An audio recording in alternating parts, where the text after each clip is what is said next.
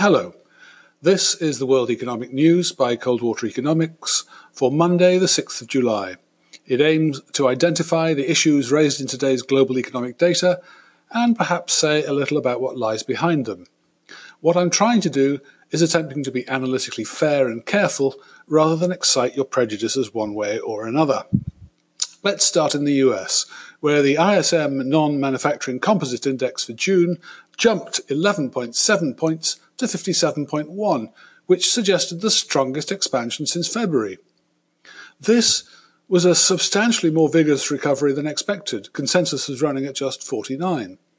There were big jumps in new orders, up 19.7 points to 61.6, including export orders, up 17.4 points to 58.9, and even though activity surged 25 points to 66, backlogs still rose 5.5 points to 51.9. But although the headline index is unambiguously bullish, the sector by sector comments show a dramatic divergence in experience, and not always in the ways you'd expect. Some are outrightly bullish, uh, like construction. Quote, sales have picked up tremendously. Biggest concern for us is lumber shortages and perhaps related, agricultural, forestry and fishing. Quote, surprising recovery to sales volume over the past weeks. Others, such as education and health and social assistance, remain shocked. On higher edu- one higher education institute reports COVID, quote, will be a major financial blow to revenue for all universities, brackets, athletic events, vending, parking, housing and the like.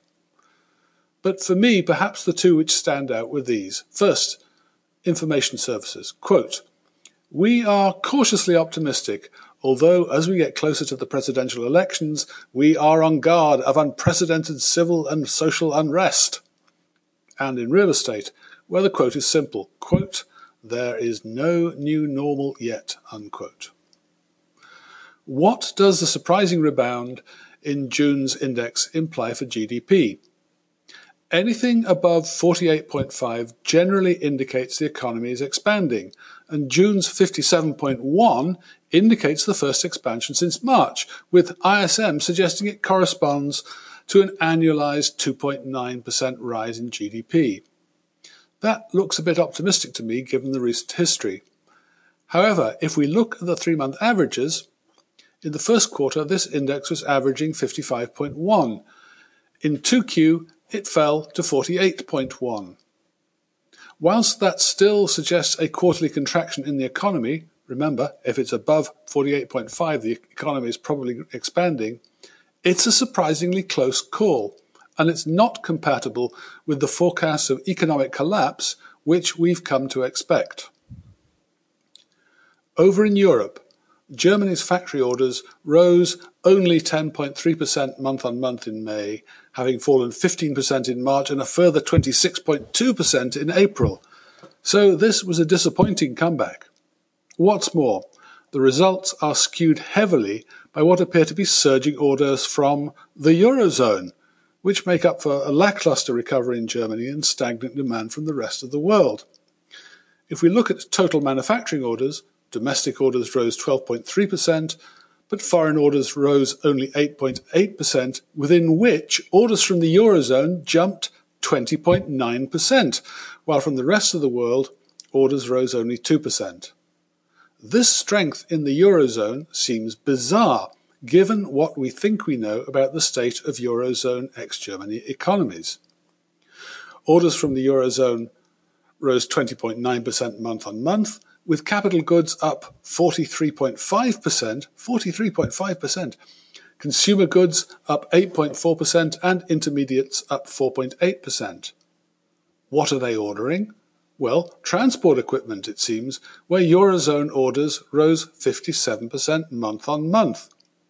Meanwhile, Eurozone orders for German computers and electricals fell 0.4%, textiles rose only 2.2%, and chemicals and pharma only 2.4%.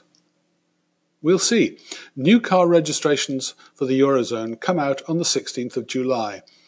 In May, registrations in Eurozone ex Germany fell 53.7% year on year, And if this ordering news is to be believed, we must expect a dramatic recovery is just around the corner.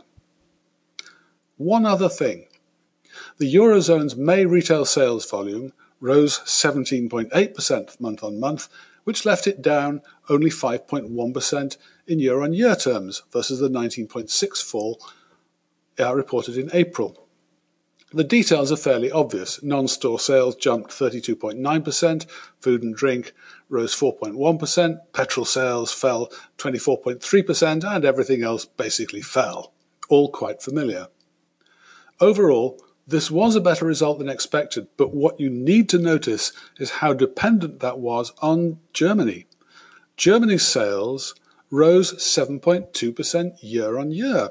While France has dropped 12%, Spain's dropped 17.9%, and Italy didn't even complete the survey. The Eurozone isn't a one trick German pony, but this data certainly made it look like it is. Well, that's it for today. The day's results leave the Coldwater Global Shocks and Surprises Index at plus 0.35, with all regions positive. This is the best since the beginning of February and a very sharp recovery from the minus 0.95 nadir of early May. Tomorrow is a busy day. We've got trade data from Japan, Taiwan, and France, Germany's industrial numbers, and in the US, we've got JOLTS job openings and the IBD TIPP Economic Optimism Index. If any of those turn up anything interesting, I will be following it. Thank you for listening. And if you've got something out of it, please help spread the word about the bulletin in any way you feel like.